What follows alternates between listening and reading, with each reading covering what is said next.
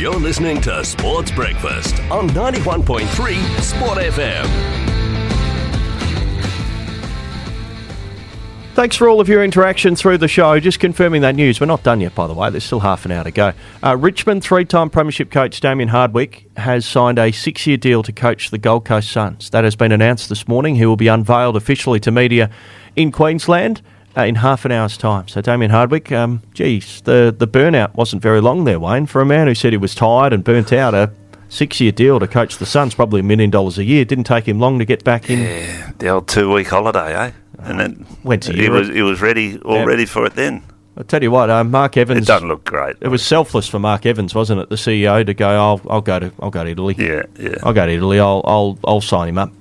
Couldn't make a phone call. You know, couldn't wait for him to come back to Australia. Yeah, I'll go to Italy. I'll take care of that.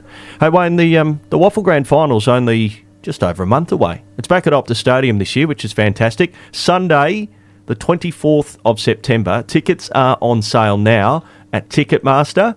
And uh, make sure you get along because it will be a great event. We have no idea who's going to be there yet because it's such an even season.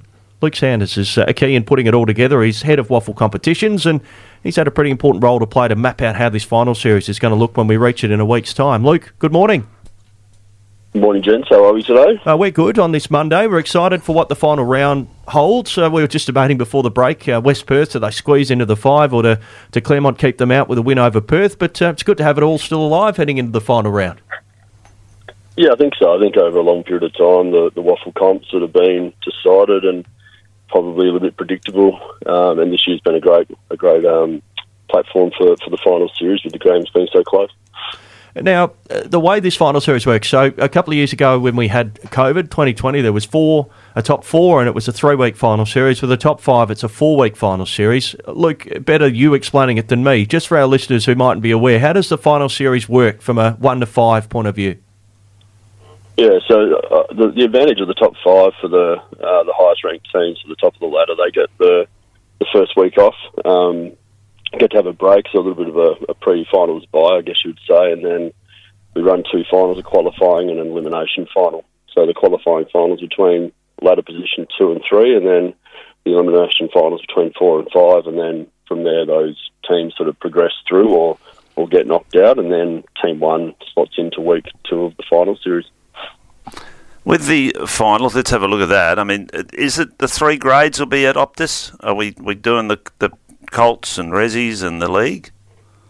Yeah, we certainly are. So the reserves will be the first match of the day, which will be a 9.20 bounce down, um, followed into the, the Colts um, match at 12.10, and then the league match will be at 3.20. The, the reason for that is um, we broadcast the WAFL Colts Grand Final live on 7, so um, to fit into that six-hour broadcast window, um, it's easier for us and cost-efficient for us to have the Colts as that pre-game to the league game.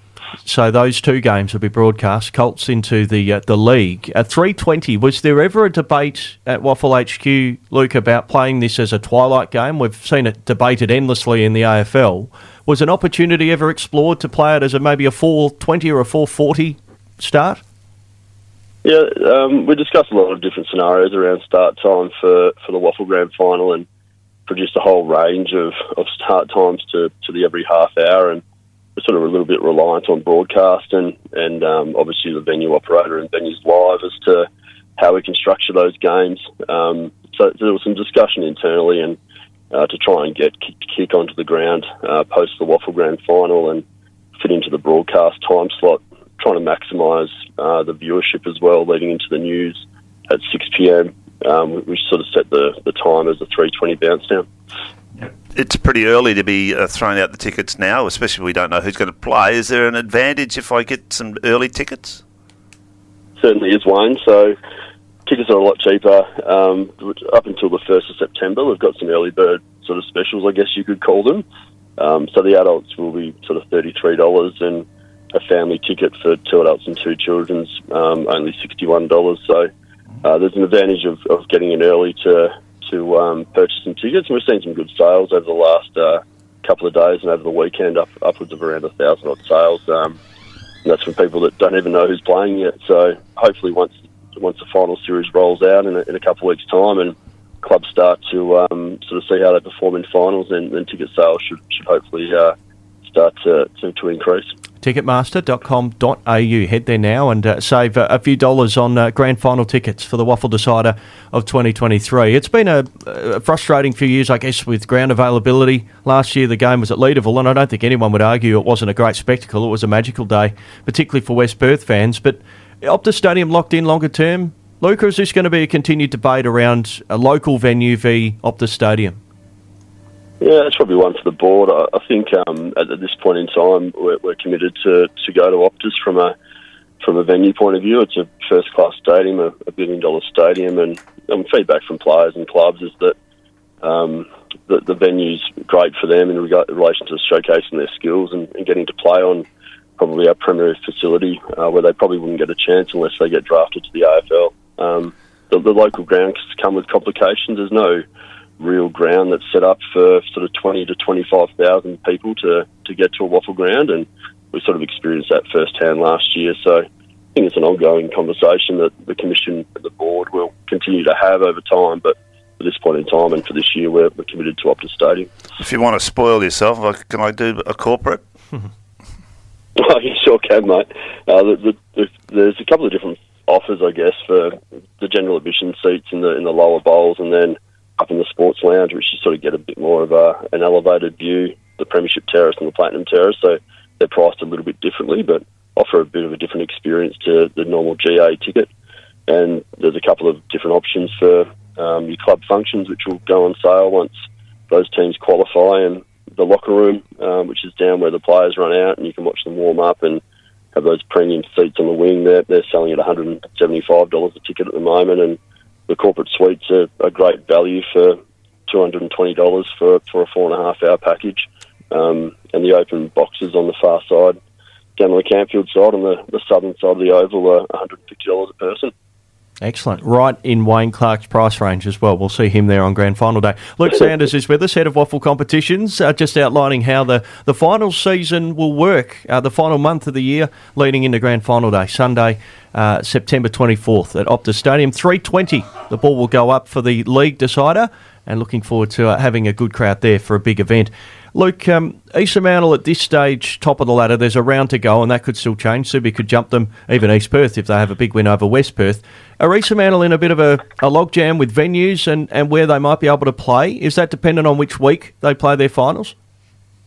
Um, yeah, I think um, there's a booking at the moment in relation to uh, Fremantle Oval, obviously, with the, the overlay of the AFL season. It doesn't really affect the men's from, from our point of view, but the women's AFL Women's does affect venues, um, given they do play at community grounds and Fremantle Oval's one of those venues. So we're, we're working closely with East Fremantle at the moment and um, to see sort of where they finish on the ladder and, and what venues we need to activate to um, to get them a ground to play at. So they're ongoing discussions. I think if they don't finish top, then it, then it may be problematic um, for that week one of finals. But week two, when the, they potentially host the second semi, should they finish on top, then that venue should be clear for them to play at. So, have, have East Fremantle indicated if they don't uh, have access to Fremantle Oval in the first week of the finals, if they finish second, have they indicated where they'd like to play their, their first final? Uh, not yet. I, I, think that's probably a, a, little bit premature. That that'll be one that they they will um, probably talk about with us this week, and, and um, should that venue not be available, depending on results, and we can activate grounds fairly quickly um, from a WAFL point of view. So I'm sure another a WAFL club would, would be keen to host that, that game, given that generally they're, they're fairly good attendances on that first week of finals as well. Yeah, you've got a couple of teams, Luke, in the top five that have had long premiership droughts. Uh, we've seen East Perth not win a flag since 2002 and East Fremantle haven't won one since 1998. I know you're not barracking for anyone in particular, you just want to see good football and good crowds, but it'd be beneficial, wouldn't it, if we see one of those two teams in the grand final?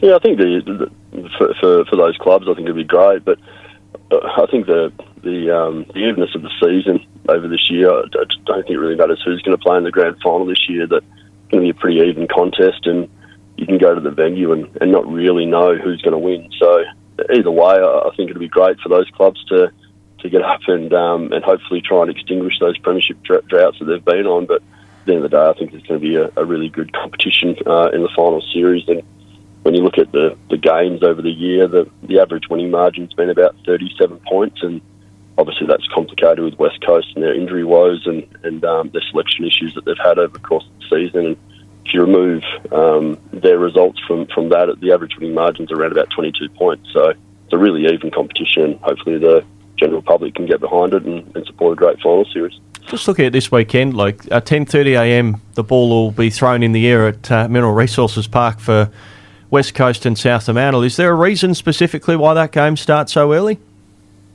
Uh, no, you'll find that the West Coast games do have sort of some different start times, and um, we we had a request by both West Coast and South to play that game early. That there's no games that can be played before that game at this point in time, so the request was to play it early and um, on that Saturday morning, and um, generally we'll, we'll, accommodate those requests. But um, yeah, that's that's for the clubs to, to make a decision, just like most of their normal home games, as to where they position their start times. Uh, so the the clubs obviously have a fair say. There's a school of thought it'd be great to have all the games start at the same time and be able to follow them all, a bit like the EPL on the final day of their season. They play all the games uh, at the same time, so that the, no one has an advantage of knowing who's playing who and who's leading where. Um, is that ever considered? Uh, yeah, it is. Uh, um, uh, again, we're, we're, a little bit sort of uh, beholden by the broadcast schedule as well. That's why there's one at two forty this weekend, and I think that'll be a cracking game to decide who may finish top of the ladder as well. So, um, yeah, there is a thought around that to, to, have all those games. It's a unique scenario where um, there's a little bit of fluctuation in, in what could be the ladder, and, and, those start times at the same time could all could all be uh, a, a good point for the future. It's a great competition, Luke. There's no doubt about that. And the numbers you've outlined this morning certainly reflect an even season. We're looking forward to the final series. Um, Saturday v Sunday finals. Now, once upon a time, both the finals in the second week in particular were played on the same day. Is that just about spreading out the games and having them stand alone so that fans can maybe get to both? Yeah, that's that's right. Um, so the first week of finals will be a Saturday Sunday proposition as well as the second week, and um, and then the, the, the third week, which is the WAFL prelim, will be played on a Sunday. And a part of that's to meet the obligations for broadcast um, around our free to air schedules and, and, the minimum requirements we need to meet. But but also we've got really good broadcast slots at two ten um, on all of those matches. So the, the WAFL games will be starting at those traditional times on a Saturday at two ten PM and. And it does give the fans and, and our staff a bit of an opportunity to make sure that we can get to both games, um, given that the WAFL does manage those uh, finals matches over, yeah, in, in, the final series.